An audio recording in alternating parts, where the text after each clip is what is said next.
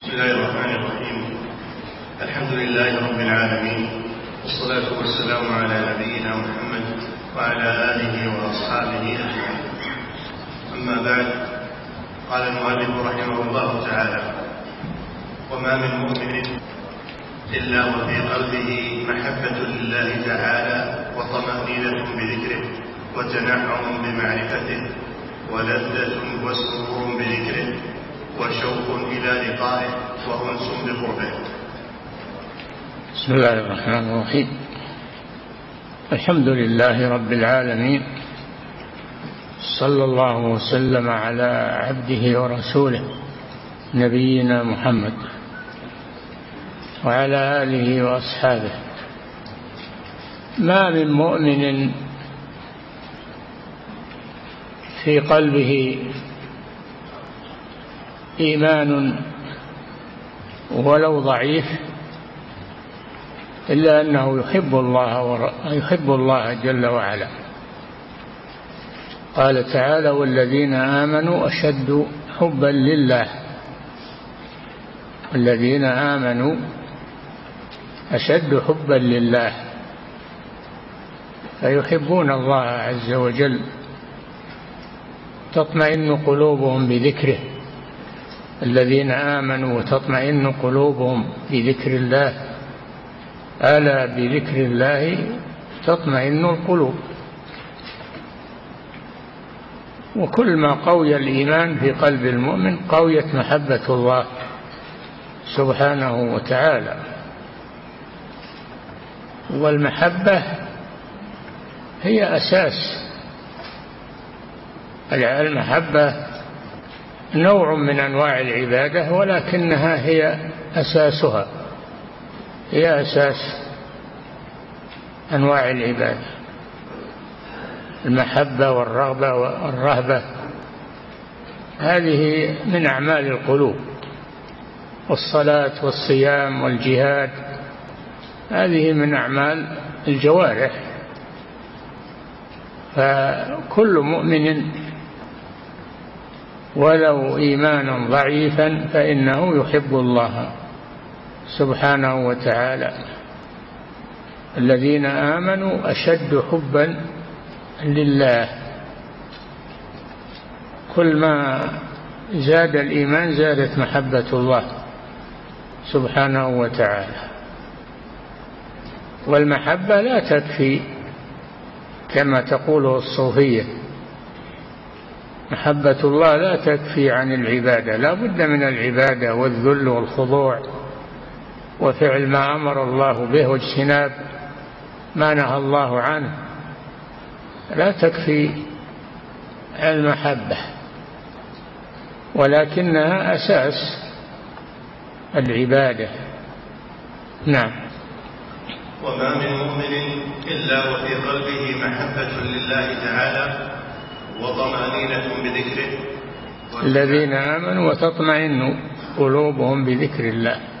وهذه الطمأنينة تزيد وتنقص بحسب الإيمان. نعم. وطمأنينة بذكره وتنعم بمعرفته ولذة وسرور بذكره وشوق إلى لقائه وأنس بقربه. وإن لم يحس به باشتغال قلبه بغيره وانصرافه إلى ما هو مشغول به. ووجود الشيء غير الإحساس والشعور به. وقوة ذلك وضعفه وزيادته ونقصانه هو بحسب قوة الإيمان وضعفه وزيادته ونقصانه. نعم فكل ما زاد الإيمان زادت محبة الله. كل ما ضعف الإيمان ضعفت محبة الله. إلا أن المؤمن لا بد أن يحب الله عز وجل. حبا كثيرا أو قليلا. فمن لازم الإيمان؟ محبة الله سبحانه وتعالى. نعم. ومتى لم يكن ومتى لم يكن الله وحده غاية مراد العبد ونهاية مقصوده؟ وهو المحبوب المراد له بالذات والقصد الأول وكل ما سواه فإنما يحبه ويريده ويطلبه تبعا لأجله لم يكن قد حقق شهادة أن لا إله إلا الله. نعم ف لا بد في تحقيق شهادة أن لا إله إلا الله من محبة الله عز وجل. فالذي يشهد أن لا إله إلا الله بلسانه ولكنه لا يحب الله بقلبه فهذا منافق. يدعي ما ليس له. فالمنافقون ليس في قلوبهم إيمان. إذا كان نفاقهم أكبر. أما النفاق الأصغر فقد يجتمع معه الإيمان. أما النفاق الأكبر فلا يجتمع معه الإيمان أبدا. نعم.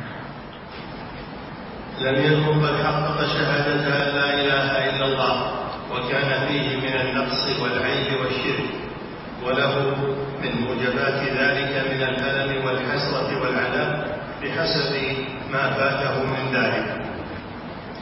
ولو سعى في هذا المطلوب بكل طريق واستفتح من كل باب. ولم يكن مستعينا بالله متوكلا عليه مفتقرا إليه في حصوله متيقنا أنه إنما يحصل بتوفيقه ومشيئته وإعانته. لا طريق له سوى ذلك بوجه من الوجوه لم يحصل له مطلوبه فإنه ما شاء الله كان. وما لم يشاء لم يكن. فإذا علق المؤمن قلبه بالله فإنه يعتقد أن ما شاء الله كان وما لم يشاء لم يكن. فإن فإذا حصل له مطلوبه إذا حصل له مطلوبه فهذا بمشيئة الله. وإذا لم يحصل له مطلوبه فهذا لعدم لعدم مشيئة الله لذلك. فالمؤمن يعلق قلبه بالله ويعتقد أن ما شاء الله كان وما لم يشأ لم يكن. نعم هكذا المؤمن. نعم.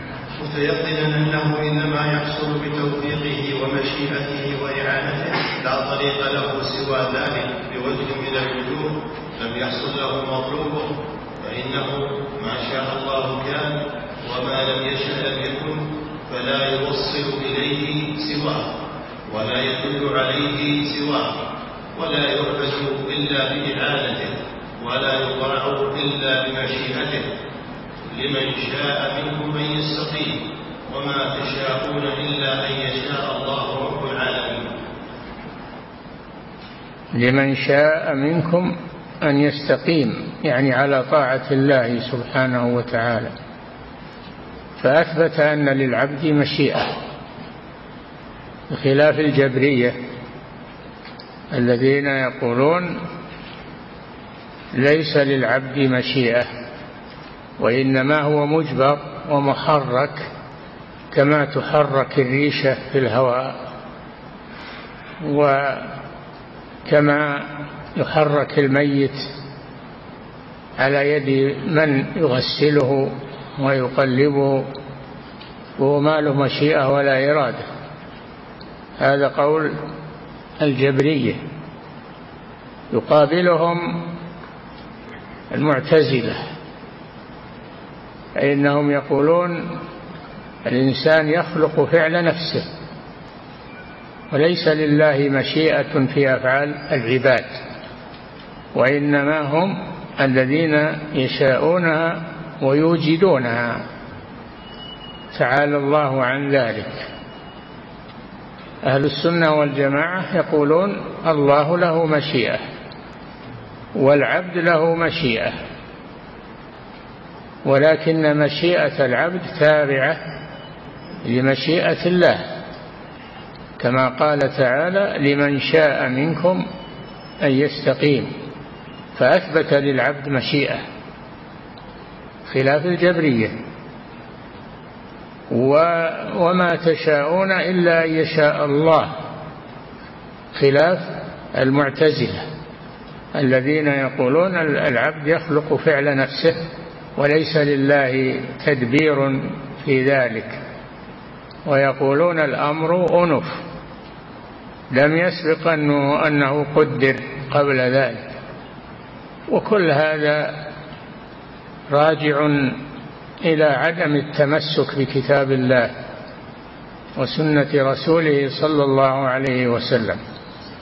اعتمدوا على آرائهم وعلى آراء من يقتدون بهم وضلوا سواء السبيل. أما المؤمنون أهل السنة والجماعة فيثبتون للعبد مشيئة خلاف الجبرية ويقولون إنها مربوطة بمشيئة الله خلافا للمعتزلة والقدرية مربوطة بمشيئة الله عز وجل. هذا هو المنهج الصحيح. وما تشاءون إلا أن يشاء الله. رب العالمين. نعم. فإذا عرف هذا فالعبد في حال معصيته واشتغاله عنه بشهوته ولذته تكون تلك اللذة والحلاوة والحلاوة الإيمانية قد استترت عنه وتوارت أو نقصت أو ذهبت. فإذا وقع العبد في المعاصي والسيئات فإن محبته لله تضعف أو تزول. تضعف أو تزول. لا يجتمع محبة الله مع معصيته ومخالفته. لا بد أن المؤمن يحب الله ولو خالفه بعض المخالفات لهوى نفسه فإنه يحب الله عز وجل. وقد جيء إلى النبي صلى الله عليه وسلم برجل قد شرب الخمر قد شرب الخمر. فجيء به إلى النبي صلى الله عليه وسلم ليقيم عليه الحد. فقال رجل لعنه الله ما أكثر ما يؤتى به. فقال النبي صلى الله عليه وسلم لا تلعنه. أما, أما تعلم أنه يحب الله ورسوله فدل على أن المؤمن يحب الله. ولو وقع في شيء من المخالفات فهو يحب الله عز وجل. نعم. فالعبد في حال معصيته واشتغاله عنه بشهوته ولذته. تكون تلك اللذة والحلاوة الإيمانية قد استترت عنه وتوارت أو نقصت أو ذهبت فإنها لو كانت موجودة كاملة لما قدم عليها لذة وشهوة لا نسبة بينها بوجه لا نسبة بينها بوجه ما بل هي أدنى من حبة الخردل بالنسبة إلى الدنيا وما فيها. نعم قد يضعف الإيمان حتى يكون وزن حبة خردل. قال صلى الله عليه وسلم من رأى منكم منكرا فليغيره بيده فإن لم يستطع فبلسانه فإن لم يستطع فبقلبه وليس وراء ذلك من الإيمان حبة خردل. فدل على أن الإيمان يضعف حتى يكون بقدر حبة خردل. هذا المؤمن. والنبي صلى الله عليه وسلم يقول الإيمان بضع وسبعون شعبة أو بضع وستون شعبة. شعب له شعب. أعلاها قول لا إله إلا الله. وأدناها إماطة الأذى عن الطريق. والحياء شعبة من الإيمان. فدل على أن الإيمان له أعلى. وله أدنى وله بين ذلك بين الأعلى والأدنى. نعم. ولهذا قال النبي صلى الله عليه وسلم لا يزني الزاني حين يزني وهو مؤمن ولا يسرق السارق حين يسرق وهو مؤمن ولا يشرب الخمر حين يشربها وهو مؤمن. اي نعم إذا وقع في المعصية فإن الإيمان يرتفع عنه. لا ليس معناه أنه يكفر لكن يرتفع عنه الإيمان. لو كان عنده إيمان في هذه اللحظة ما زنى ولا سرق ولا يرتفع عنه ويغيب عنه بسبب الهوى وبسبب الطمع وبأسباب كثيرة لكنه لا ينقطع يعود إليه. سرعان ما يعود إليه إيمانه. ويقوى ويقوى حتى يتكامل في قلبه. فالمعاصي تنقص الإيمان والطاعات تزيد الإيمان. إنما المؤمنون الذين إذا ذكر الله وجلت قلوبهم وإذا تليت عليهم آياته زادتهم إيمانا. وعلى ربهم يتوكلون. الذين يقيمون الصلاة الذين يقيمون الصلاة ومما رزقناهم ينفقون. أولئك هم المؤمنون حقا. الذي يؤمن بالله يقيم صلاته ويقيم عبادته. وإن حصل له غفلة بعض الأحيان إلا أن إيمانه إلا أن إيمانه لا يزول. يعاوده ويرجع إليه. فإذا وقع في الزنا وقع في شرب الخمر يزول عنه الإيمان في هذه الفترة. لأنه لو كان عنده إيمان ما وقع في هذه الأمور. لكن يغيب عنه الإيمان في فترة فيقع في المعاصي والسيئات ويغلبه تغلبه الشهوة والهوى. تغلب على إيمانه ويقينه. نعم. ولهذا قال النبي صلى الله عليه وسلم لا يزني الزاني حين يزني وهو مؤمن ولا يسرق السارق حين يسرق وهو مؤمن ولا يشرب الخمر حين يشربها وهو مؤمن. فإن ذوق حقيقة الإيمان ومباشرته لقلبه يمنعه من أن يؤثر عليه ذلك القدر الخسيس. وينهاه عما يشاحته ويناقصه دل على أنه عند وقوعه في الشهوة المحرمة يرتفع عنه الإيمان. يرتفع عنه الإيمان ويغفل عنه. ثم يعود إليه ويندم ويتوب. نعم. ولهذا تجد العبد إذا كان مخلصا لله منيبا إليه مطمئنا بذكره.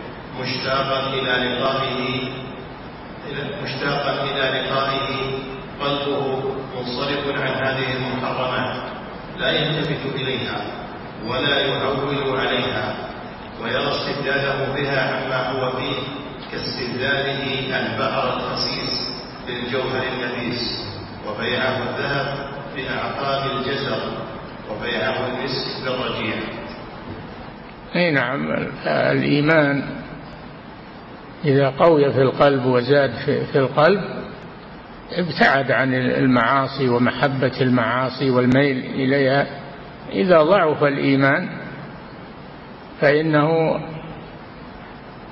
فإنه يقع في المعاصي والسيئات والمخالفات لضعف لضعف إيمانه. نعم. ولهذا تجد العبد إذا كان مخلصا لله منيبا إليه مطمئنا بذكره مشتاقا إلى لقائه قلبه منصرفا عن هذه المحرمات. كل ما قوي الإيمان انصرف القلب عن المحرمات. كل ما ضعف الإيمان يقرب من المحرمات. لأنه ليس هناك إيمان قوي يحجزه عنها. تغلبه الشهوة. يغلبه الهوى يغلبه الشيطان يغلبه دعاة السوء وقرناء السوء فيقع في المعصية. لكن سرعان ما يعود له إيمانه فيندم ويتوب إلى الله عز وجل فتمحى سيئاته ويعود إلى إيمانه نعم. مطمئنا بذكره مشتاقا إلى لقائه. قلبه منصرفا عن هذه المحرمات لا يلتفت إليها ولا يعول عليها ويرى استبداله بها عما هو فيه كاستبداله البحر الخسيس بالجوهر النفيس وبيعه الذهب بعقاد الجزر وبيعه المسك بالرجيع ولا ريب أن في النفوس البشرية. بعض السلف بعض السلف إذا رأى الشيء الذي يحبه ولكنه لا يستطيع الحصول عليه يحب الشيء من المباحات لكنه لا يستطيع الحصول عليه لفقره فإنه يقول موعدك الجنة. موعدك الجنة. بقوة إيمانه ويقينه وأن الله سيعوضه في الجنة خيرا مما فاته في الدنيا. نعم. ولا ريب أن في النفوس البشرية من هو بهذه المثابة إنما يصبو إلى ما يناسبه ويميل إلى ما يشاكله ينفر من المطالب العالية واللذات الكاملة كما ينفر الجعد من رائحة الورد. وشاهدنا من يمسك بذنبه عند وجود المسك ويتكره بها لما يناله بها من المضرة. نعم. فمن خلق للعمل فمن الناس هم ضعاف الإيمان. من يميل إلى المعاصي والسيئات وأهلها ويجالسهم ولا يأنس إلا بهم مجالس السوء. وقرناء السوء. ومن الناس من ينفر مما يخدش إيمانه ويدينه ينفر من ذلك. كما يفر من العدو وكما يفر من السبع. فلا يجالس أهل الفساد لا يخالطهم ولا يأنس بهم يصبح كأنه في سجن. إلى أن يفارقهم ويبتعد عنهم. نعم. فمن خلق للعمل اتباقا لا يجيء منه العمل في صناعة الطين ولا يليق به ولا يتأتى منه. إي نعم الذي إيه الذي خلق للدباغة دباغة الجلود وروائحها المنتنة هذا ينفر من الطيب ينفر من الطيب ويكره الطيب لأن طبعه تعلق أو نفسه تعلقت بضد بضد الطيب. لذلك أهل المعاصي يأنسون بها بشرب الخمور وبالزنا والسرقة وغير ذلك لأن نفوسهم انحطت وضعف إيمانها أو يرتفع إلى الإيمان بالكلية وقت مقاربة الذنوب ويكون كالظل على رأسه. ثم إذا عاد ورجع رجع إليه إيمانه. فالمؤمن حافظ على إيمانه ولا يذهب مع ضعاف الإيمان أو مع المنافقين أو مع قرناء السوء لا يذهب معهم. يحفظ إيمانه ويجتنب من الغيبة والنميمة التي آه، تضعف الإيمان. ويذكر الله عز وجل ليقوي إيمانه ودينه هذا شأن المؤمن. نعم. فمن خلق للعمل في الدباغة لا يجيء منه العمل في صناعة الطين ولا يليق به ولا يتأتى منه. في يذكرون إن الشخص يشكو من ألم رأسه دائما يتألم رأسه. والتمسوا له العلاجات ولم يجدوا له دواء وتألم من وجع رأسه. فقال له بعض الأطباء النفسانيين أنت وش تشتغل؟ ما هو شغلك اللي تشتغل فيه؟ قال إنه نزاح نزاح بيارات. قال ارجع إلى عملك ارجع إلى عملك من أجل أن رأسك ما يوجعك. يعني تعود على هذا الشيء فصار يتألم من فراقه. والإنسان وما اعتاد لذلك على المؤمن أن يلازم الخير وأهل الخير ويبتعد عن جلساء السوء وعن أمكنة السوء ليصون نفسه ويقوي إيمانه. نعم. فمن خلق للعمل في الدماغ لا يجب منه العمل في صناعة الطيب ولا يليق به ولا يتأتى منه؟ والنفس لا تترك محبوبا إلا لمحبوب هو أحب إليها منه أو للخوف من مكروه هو أشق عليها من فوات ذلك المحبوب.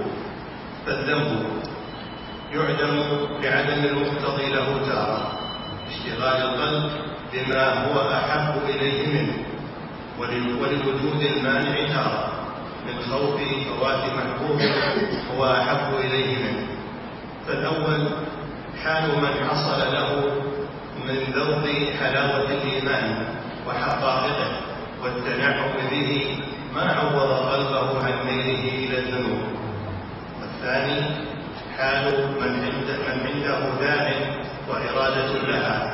وعنده إيمان وتصديق بوعد الله تعالى ووعيده فهو يخاف إن وقعها أن يقع فيما هو أكره إليه وأشق عليه. فالأول للنفوس المطمئنة إلى ربها. والثاني لأهل الجهاد والصبر. نعم. النفوس درجات. نفس مطمئنة. نفس مطمئنة ونفس أمارة بالسوء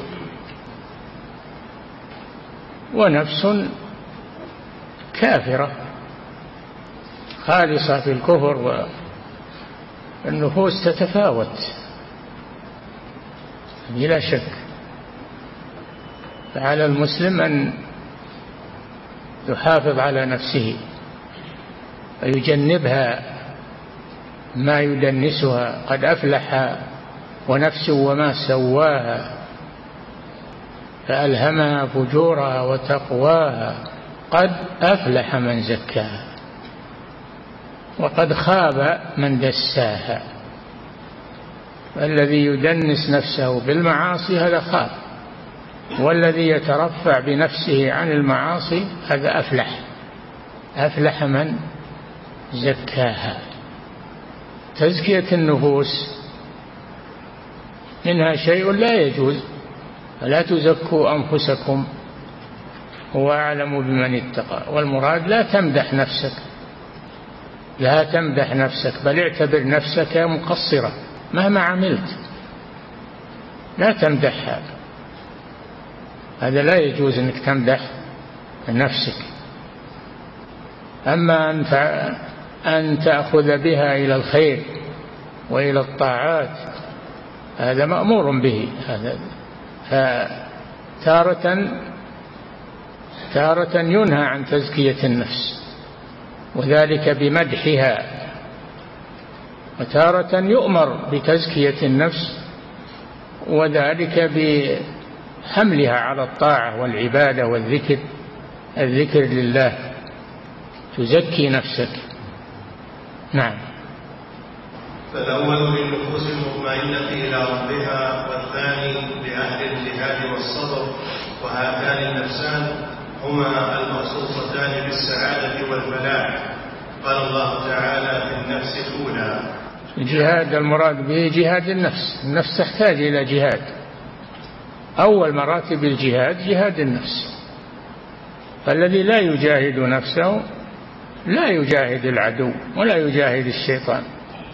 أول شيء يجاهد نفسه ثانيا يجاهد الشيطان ثالثا يجاهد الكفار والمنافقين. الجهاد أنواع ولكن أول شيء جاهد نفسك.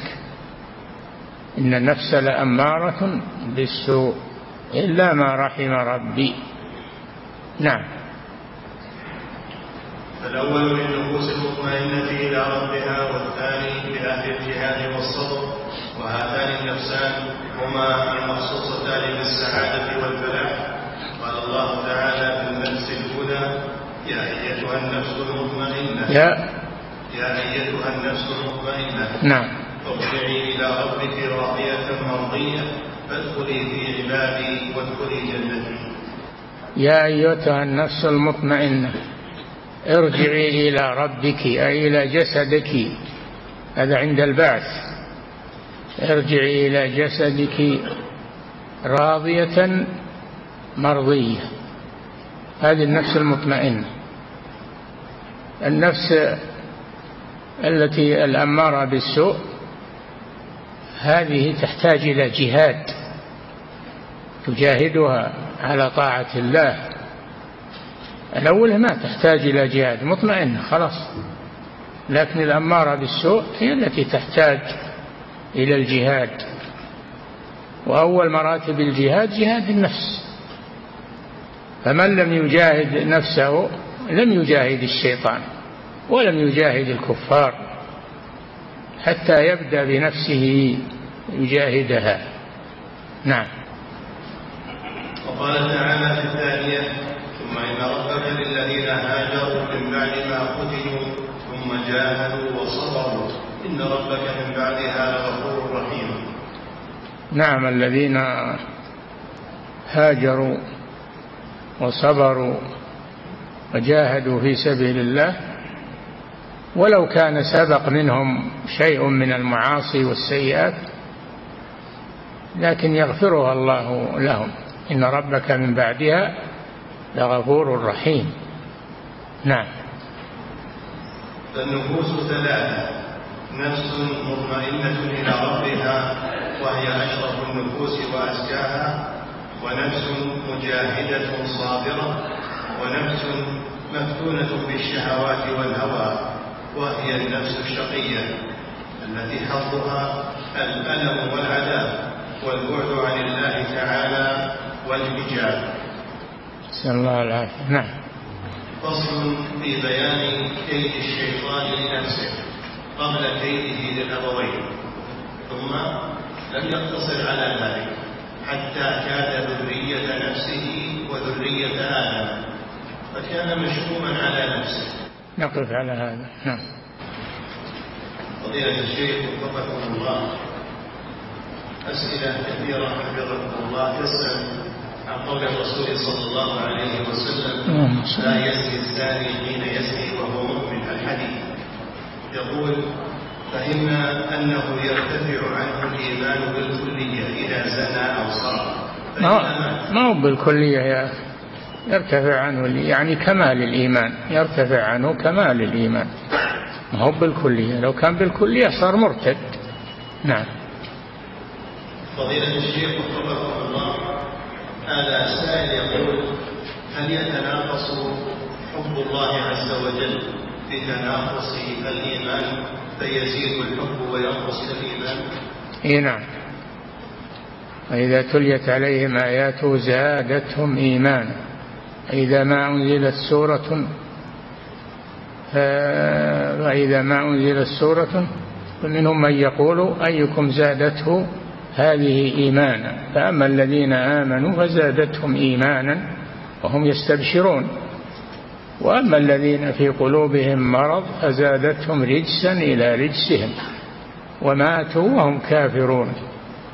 ما في شك إن النفس تحتاج إلى مراعاة تحتاج إلى جهاد تحتاج إلى تربية. تزكية بالعباده والطاعة نعم فضيلة الشيخ وفقكم الله هذا سائل يقول ما حدود حب المرء لله سبحانه؟ هل يصح أن يقول القائل حبي لله لا يتصوره عقل؟ نعم حب الله في قلب المؤمن يزيد وينقص ما في شك يزيد وينقص بحسب ما فيه من العبادة والطاعة ومحبة الله ورسوله. نعم. فضيلة الشيخ وفقكم الله هذا سائل يقول هل الفتور في العبادة أحيانا يتنافى مع تمام محبة الله أو مع محبة العبد لله سبحانه؟ هذا كسل. الفتور هذا كسل. يزول بالنشاط و والعزم على الطاعة. يزول هذا الكسل. نعم. فضيلة الشيخ وفقكم الله هذا السائل يقول ذكر الإنسان حبه لله عز وجل في المجالس. هل يكون هذا ذكر الإنسان حبه لله تعالى في المجالس؟ يقول هل يعد هذا ويعرضه للرياء أم هو أمر محمود هذا أمر غير محبوب لأنه تزكية للنفس. مدح لها مدح للنفس. فلا يذكر هذا في المجالس؟ نعم. فضيلة الشيخ وفقكم الله هذا السائل يقول ما أفضل الأعمال الصالحة التي يحصل بها تمام حب الله سبحانه وتعالى ويرتقي العبد إلى درجة عالية من المحبة عنده؟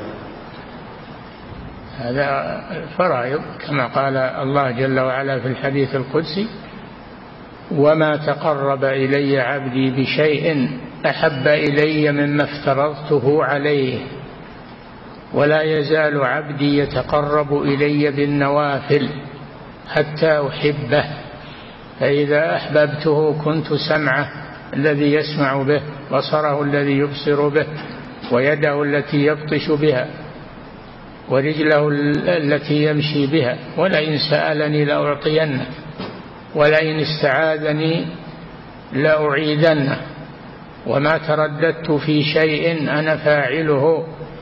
ترددي في قبض روح عبدي المؤمن. يكره الموت وأكره مساءته ولا بد له منه. نعم. فضيلة الشيخ وفقكم الله. هذا السائل يقول الحب هل يرتبط الحب لله عز وجل بكثرة العبادة أم بأحسنها ولو قلت؟ هل يرتبط الحب بالله عز وجل أو الحب لله عز وجل بكثرة العبادة أم بأحسنها ولو قلت؟ بالجميع بالكثرة وبالحسن نعم فضيلة الشيخ وفقكم الله هذا سائل يقول ما الفرق بين محبة الله عز وجل وبين الرهبانية التي ذكرت في القرآن. رهبانية النصارى. هذه ابتدعوها الله ما كتب عليهم الرهبانية لكن هم الذين ابتدعوها ومع هذا ما رعوها حق رعايتها. هذا في النصارى.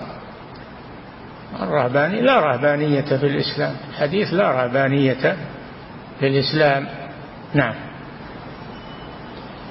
فضيلة الشيخ وفقكم الله هذا السائل يقول ما هو الأفضل للعبد المؤمن أن يترجح الحب لله عن الخوف منه أم العكس؟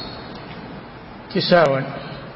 حب في حب الله والخوف منه ورجاؤه كلها تتساوى. نعم. فضيلة الشيخ وفقكم الله هذا السائل يقول أيهما أفضل لنيل محبة الله عز وجل كثرة ذكر الله عز وجل بأذكار متعددة أم كثرة الصلاة؟ الصلاة أحب إلى الله عز وجل. الصلاة أحب إلى الله عز وجل. بإمكان المسلم أنه يجمع بين الصلاة وبين ذكر الله. نعم. فضيلة الشيخ وفقكم الله هذا سائل يقول من قدم محبة المال على تقديم أو على فعل الصدقات وأعمال الخير والبر. هل يتنافى هذا مع محبة الله عز وجل؟ تنافى مع كمال الإيمان.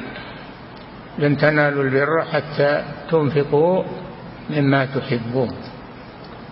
ويطعمون الطعام على حبه مسكينا ويتيما وأسيرا. فإذا أنفقت من المال الذي تحبه هذا دليل على الإيمان. أنك قدمت محبة الله على محبة المال. طاعة الله على محبة المال. نعم. فضيلة الشيخ وفقكم الله.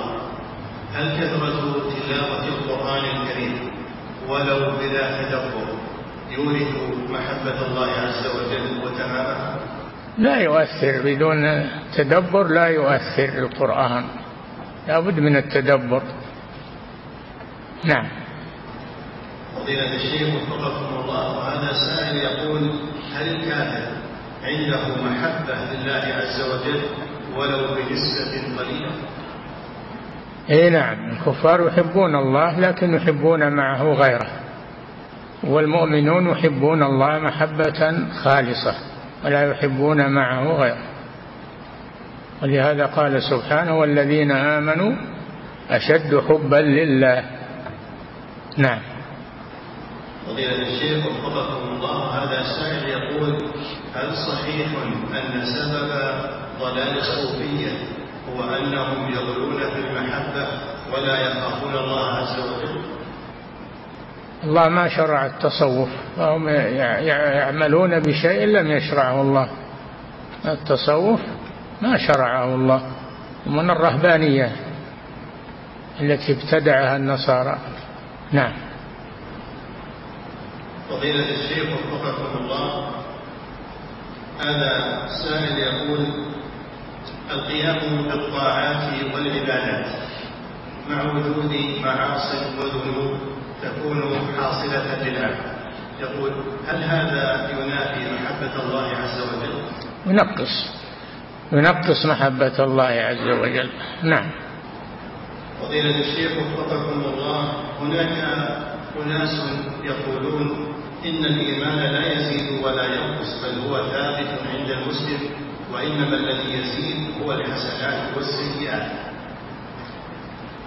الإيمان يزيد وينقص بالقرآن. إذا تليت عليهم آياته زادتهم إيمانا. الله أثبت أن القرآن يزيد. وأثبت النبي صلى الله عليه وسلم أن الإيمان ينقص حتى يصبح حبة خردل أو أقل. وليس وراء ذلك من الإيمان حبة خردل. فالآية والحديث يدلان على أن الإيمان يزيد وينقص. هذا قول أهل السنة والجماعة يزيد بالطاعة وينقص بالمعصية. نعم. فضيلة الشيخ وفقكم الله هذا سائل يقول إذا فاتتني راتبة الفجر هل أصلي مع شخص قد جاء متأخرا لصلاة الفريضة؟ هذا ما ورد فيما أعلم ما ورد. لكن تصلي معه لأجل أن تكونوا جماعة وتكون لك نافلة. النبي صلى الله عليه وسلم لما دخل رجل بعدما صلى قال لأصحابه من يتصدق على هذا ويصلي معه؟ يكون جماعة بدل ما أنه يصلي منفردا. تكون له نافلة. نعم. فضيلة الشيخ وفقكم الله. هذا سائل من خارج هذه البلاد يقول هل قيامي بلبس الثياب ولبس الشمار في بلاد الكفر هل يعد هذا من لباس الشهرة؟ لا. هم إذا جاءوا عندنا يتمسكون بلباسهم ورانا حنا إذا رحنا لهم تخلى عن لباسنا. الإنسان يبقى على لباسه الحمد لله. وهذا يزيده رفعة. هذا يزيده رفعة. نعم. فضيلة الشيخ وفقكم الله هذا سائل يقول عند إلقاء السلام هل يجوز الاكتفاء بقول السلام بدون السلام عليكم؟ لا بد من قول السلام عليكم السلام على من؟ لا بد تقول السلام عليكم رحمة الله وبركاته. نعم. فضيلة الشيخ وفقكم الله هذا سائل يقول رأيت رؤيا في المنام أن شخصا يقول لي اعتمر عن أمة محمد فهل يشرع لي أن أعمل بهذه الرؤيا؟ الرؤيا لا تثبت بها الأحكام الشرعية. لا تثبت بها الأحكام الشرعية الرؤيا. إنما تثبت الأحكام الشرعية بالدليل من الكتاب والسنة. نعم. فضيلة الشيخ وفقكم الله. هذا السائل يقول استدان والدي دينا ربويا وذلك لشراء الأرض استدان والدي دينا ربويا وذلك لشراء الأرض يقول وأعطيته من مالي ليتخلص من ذلك الدين. والآن والدي يريد أن يعطيني جزءا من تلك الأرض. فهل يجوز لي أن آخذ جزءا منها؟ لا أنت أحسنت إلى والدك فلا فلا تترك هذا الإحسان وتأخذ طمع الدنيا. نعم. فضيلة الشيخ وفقكم الله هذا سائل يقول ما حكم ما يفعله بعض الناس من صلاة ثلاث ركعات بعد صلاة الفريضة؟ ويكون هذا ديدنا لهم دائما. ما يكون هذا إلا في الوتر. ثلاث ركعات في الوتر هذا يكون. ولا يكون هذا في غير الوتر. نعم. فضيلة الشيخ وفقكم الله هذا سائل من خارج هذه البلاد يقول مات أبي منذ عشر سنوات وكان ينتسب إلى الإسلام. لكنه لا يصلي لأنه يجهل أن الصلوات الخمس أنها مفروضة بل كان يظن أنها مستحبة. يقول هل أدعو الله له؟ والله ما تطمئن النفس اللي ما يصلي ما تطمئن النفس إنه يستغفر له ويدعى له لأنه ليس له دين. الذي لا يصلي ليس له دين. نعم. ولكن إذا كان يجهل كما ذكرت يعتبر من أصحاب الفترة يكون من أصحاب الفترة. نعم. فضيلة الشيخ وفقكم الله إذا كان الرجل مسافرا فهل يشرع أن يصلي النوافل حال سفره؟ راتبة الفجر. هذه لا يتركها لا حضرا ولا سفرا. أما بقية الرواتب إذا كان يقصر الصلاة فلا يأتي بالرواتب. قال ابن عمر رضي الله عنه لو كنت لو كنت آه، مسبحا يعني متنفلا لو لو لو كنت مسبحا لاتممت نعم. فإتمام الصلاة أولى من أنه يأتي بنافلة. راتبة يأتي بالراتبة التي قصرها لا يأتي بعدها بالراتبة إلا الفجر نعم فضيلة الشيخ وفقكم الله هذا سائل يقول هل يشرع الاستغفار في القلب دون نطق باللسان؟ ها؟ هل يشرع الاستغفار في القلب دون نطق باللسان؟ لا بد ما يعتبر إلا إذا نطق به ولو سرا بينه وبين نفسه. إذا حرك لسانه به وأسمع نفسه صار استغفارا. أما مجرد أنه يفكر به لا يعتبر شيئا. نعم. فضيلة الشيخ وفقكم الله هذا سائل يقول إذا نسي إذا نسي الرجل إخراج زكاة ماله ثم تذكر بعد شهر من موعدها وأخرجها. وندم وتاب السؤال هل يخرجها في العام القادم في وقتها الأول أو في الوقت الثاني الذي تذكر فيه؟ إذا نسي إيش؟ إذا نسي الرجل إخراج زكاة ماله ثم تذكر بعد شهر من موعدها يخرجها يخرجها. إذا تذكر يخرجها. ويعفو الله عن النسيان. نعم. فضيلة الشيخ وفقكم الله هذا سائل يقول الراتب هل فيه زكاة؟ إذا تحصلت منه على شيء ادخرت منه شيء حال عليه الحول ويبلغ النصاب ففيه زكاة نعم فضيلة الشيخ وفقكم الله هذا السائل يقول إذا قرأ المسلم سورة الفاتحة خارج الصلاة فهل يشرع أن يقول آمين في آخرها؟ نعم لأن الفاتحة دعاء. فيؤمن على الدعاء الذي فيها. نعم. فضيلة الشيخ وفقكم الله. هذا السائل يقول أنا شاب وقد خرج لي لحية وأمي تطالبني بحقها.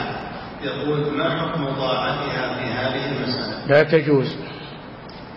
لا طاعة لمخلوق في معصية الخالق. نعم. فضيلة الشيخ وفقكم الله هذا سائل يقول ما ضابط المشقة المريحة للجلوس في الصلاة وعدم القيام؟ ضابط المشقة معروفة إذا إذا كانت يتعبه القيام. يتعبه القيام. هذه المشقة. نعم. فضيلة الشيخ وفقكم الله في قول الرسول صلى الله عليه وسلم للرجل أنت ومالك لأبيك. إذا كان الأب كافرا فهل يدخل في هذا الحديث؟ نعم. يدخل في هذا الحديث. نعم. فضيلة الشيخ وفقكم الله. الكافر الأب الكافر له البر يبر به ولو كان كافرا لكن لا يتبعه على دينه. نعم. صاحبهما وإن جاهداك على أن تشرك بي ما ليس لك به علم فلا تطعهما وصاحبهما في الدنيا معروفة. نعم. فضيلة الشيخ وفقكم الله هذا السائل يقول ما حكم مصافحة المأمومين؟ بعضهم بعضا بعد الصلاة مباشرة. لا دليل على ذلك. نعم. فضيلة الشيخ وفقكم الله هذا سائل يقول كيف يتطهر ويصلي من يستمر نزول قطرات البول من أكرمكم الله دائما؟ نعم هذا حدثه دائم يتوضأ عندما يريد الصلاة. يتوضأ عندما يريد الصلاة ويصلي ولو نزل منه البول. نعم صلاته صحيحة لأنه لا يستطيع أكثر من ذلك لكن يجعل على ذكره شيئا يمنع تسرب البول على ثيابه وعلى جسمه. نعم. فضيلة الشيخ وفقكم الله هذه امرأة تسأل فتقول إن صديقاتها يحلفن بالأمانة وقد نصحتهن أن لا يحلفن بها لكنهن استمرن على ذلك. تقول ما حكم الحلف بالأمانة؟ وهل صحيح أنه من الشرك؟ إي نعم لا يجوز. من كان حالفا فليحلف بالله أو ليصمت. لا يجوز الحلف بالأمانة ولا بغيرها من المخلوقين. لا يجوز الحلف إلا بالله. نعم. فضيلة الشيخ وفقكم الله. هذا سائل يقول هل يجوز للمسلم أن يهدي أخاه أو أخته جوالا علما أن هذا المهدى إليه متساهل في تصوير ذوات الأرواح وسماع الموسيقى عن طريق الجوال؟ يقول هل يجوز إهداؤه وحاله هذا؟ لا هذا من التعاون على الإثم والعدوان. نعم. فضيلة الشيخ وفقكم الله هذا السائل يقول هل صحيح أن الفاسق لا تصح إمامته؟ اي نعم. إلا بمثله. إلا بمثله. اشترط في الإمام العدالة. نعم. فضيلة الشيخ وفقكم الله هذا سائل يقول هل يجب على المأموم إذا كان حافظا لكتاب الله أن يفتح على الإمام إذا أخطأ في القراءة. نعم يفتح عليه. يفتح على الإمام إذا آه، كان حافظا لما ألبس عليه فيه. يفتح عليه. نعم كانوا يفتحون على النبي صلى الله عليه وسلم. نعم. فضيلة الشيخ وفقكم الله هذه امرأة تسأل فتقول هل يجوز للمرأة إذا وجدت زوجا صالحا أن تدفع المهر من عندها لعدم قدرة هذا الشخص الصالح على دفع المهر. شيء طيب. أقول هذا شيء طيب. نعم. يجوز شيخ؟ أي نعم. تساعده يعني. نعم. فضيلة الشيخ وفقكم الله لقول النبي صلى الله عليه وسلم أذكركم الله في أهل بيتي هل أهل البيت المذكر بهم في الحديث هم الذين عاشوا في حياة رسول الله صلى الله عليه وسلم أم يشمل من بعده أيضا؟ نعم قرابة الرسول صلى الله عليه وسلم في عهده وبعد وبعده صلى الله عليه وسلم إلى قيام الساعة قرابة الرسول وذريتهم ومن جاء بعدهم كلهم يشملهم هذا. نعم. فضيلة الشيخ وفقكم الله هذا السائل يقول ما حكم حلق بعض الرأس وترك بعضه كحلق الجوانب وترك المقدمة هذا لا يجوز. هذا هو القزع. هذا هو القزع وقد نهى عنه النبي صلى الله عليه وسلم. وقال احلقه كله أو دعه كله. لا يجوز فعل القزع هذا هذا صفة النصارى. هذا صفة طائفة من النصارى يقال لهم الشمامسة. نعم. فضيلة الشيخ وفقكم الله هذا السائل يقول في التشهد الأول إذا تأخر الإمام عن القيام هل يشرع للمأموم أن يقرأ الصلاة الإبراهيمية أم يسكت؟ نعم. في التشهد الأول إذا تأخر الإمام عن القيام هل يشرع للمأموم أن يقرأ الصلاة الإبراهيمية أم أنه يسكت؟ لا بأس بذلك نعم ولا يسكت. إما أن يقرأ الصلاة الإبراهيمية وإما أن أن يعيد التشهد الأول إنما لا يسكت. نعم.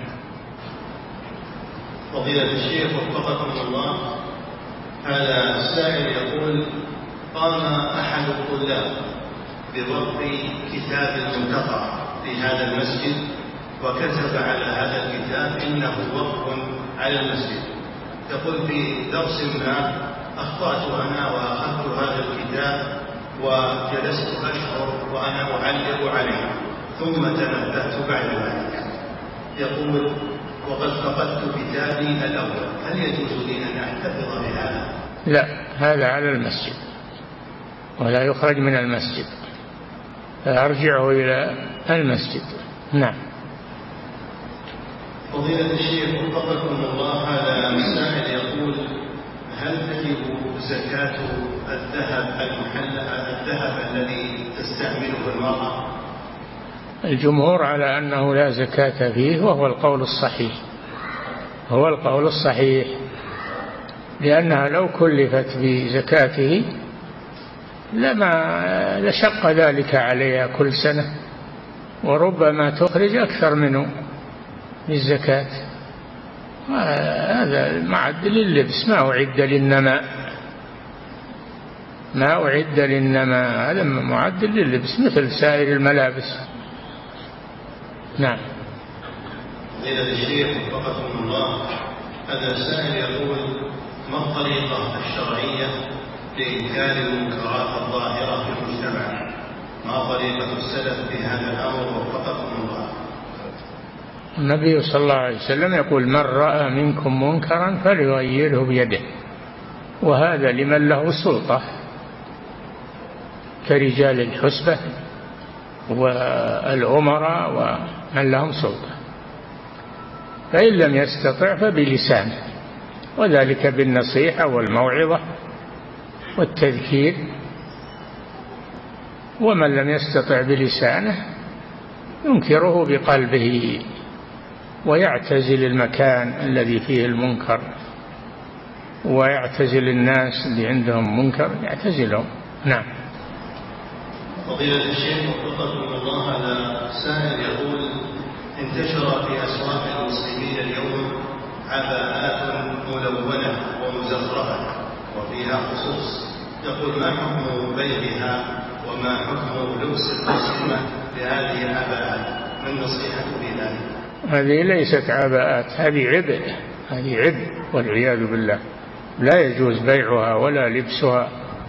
العباءة إنما جعلت للستر ستر الزينة. ما جعلت لجلب الأنظار و... نعم. لكن لما رأوا النساء ملتزمة للعباءات أفسدوها عليه وجعلوا فيها هذه التقريزات وهذه الأشياء. نعم. فضيلة الشيخ وفقكم الله.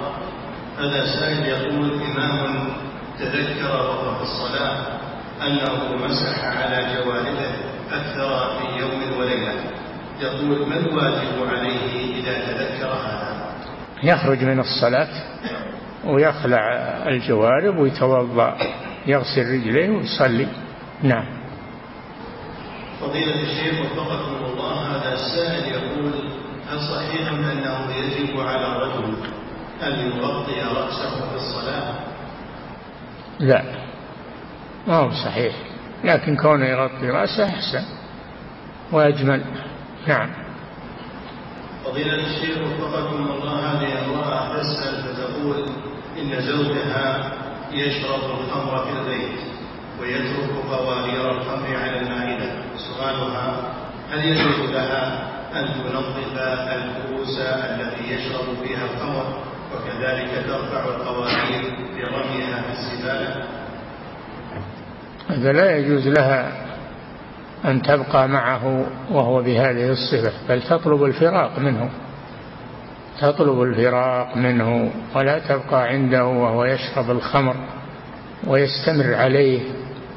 هذا تأثم وأيضا يعود أولادها والنسل الذي يأتي. هذا زوج سوء لا تبقى معه. نعم. فضيلة الشيخ وفقكم الله هذا السائل يقول إذا كان الرجل المسن يصلي لوحده تارة يضبط صلاته وتارة لا يضبطها هل يصلى به أم يترك بعذره؟ إذا كان هذا هذا مقدرته لا يكلف الله نفسا إلا وسعها يصلي الصلاة وإذا حصل منه شيء بدون تعمد وبدون ونظرا لكبر سنه فهو معفو عنه إن شاء الله. نعم. فضيلة الشيخ وفقكم الله هذا السائل يقول هل يشرع الإفراد بصلاة الظهر أيام الصيف مع وجود المكيفات في المساجد؟ أي نعم. الطريق الطريق حار و وما كل المساجد فيها مكيفات فيبرد بصلاة الظهر. هذه السنة أنه يبرد بها. إذا اشتد الحر قال صلى الله عليه وسلم إذا اشتد الحر فأبردوا بالصلاة فإن شدة الحر من فيح جهنم. نعم. فضيلة الشيخ وفقكم الله هذا السائل يقول بعض الناس يجلس بعد صلاة الفجر ثم يصلي ركعتي الإشراق على توقيت طلوع الشمس. يقول هل هذا الفعل مشروع؟ ما للإشراق صلاة يا أخي. هذه صلاة الضحى.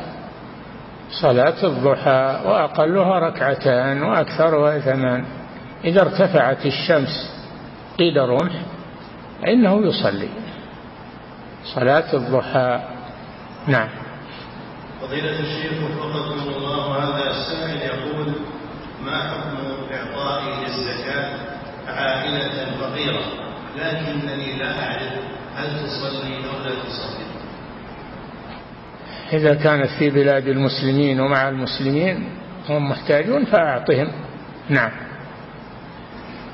فضيلة الشيخ وفقكم الله هذا السائل يقول من ارتد عن الإسلام ثم رجع إليه.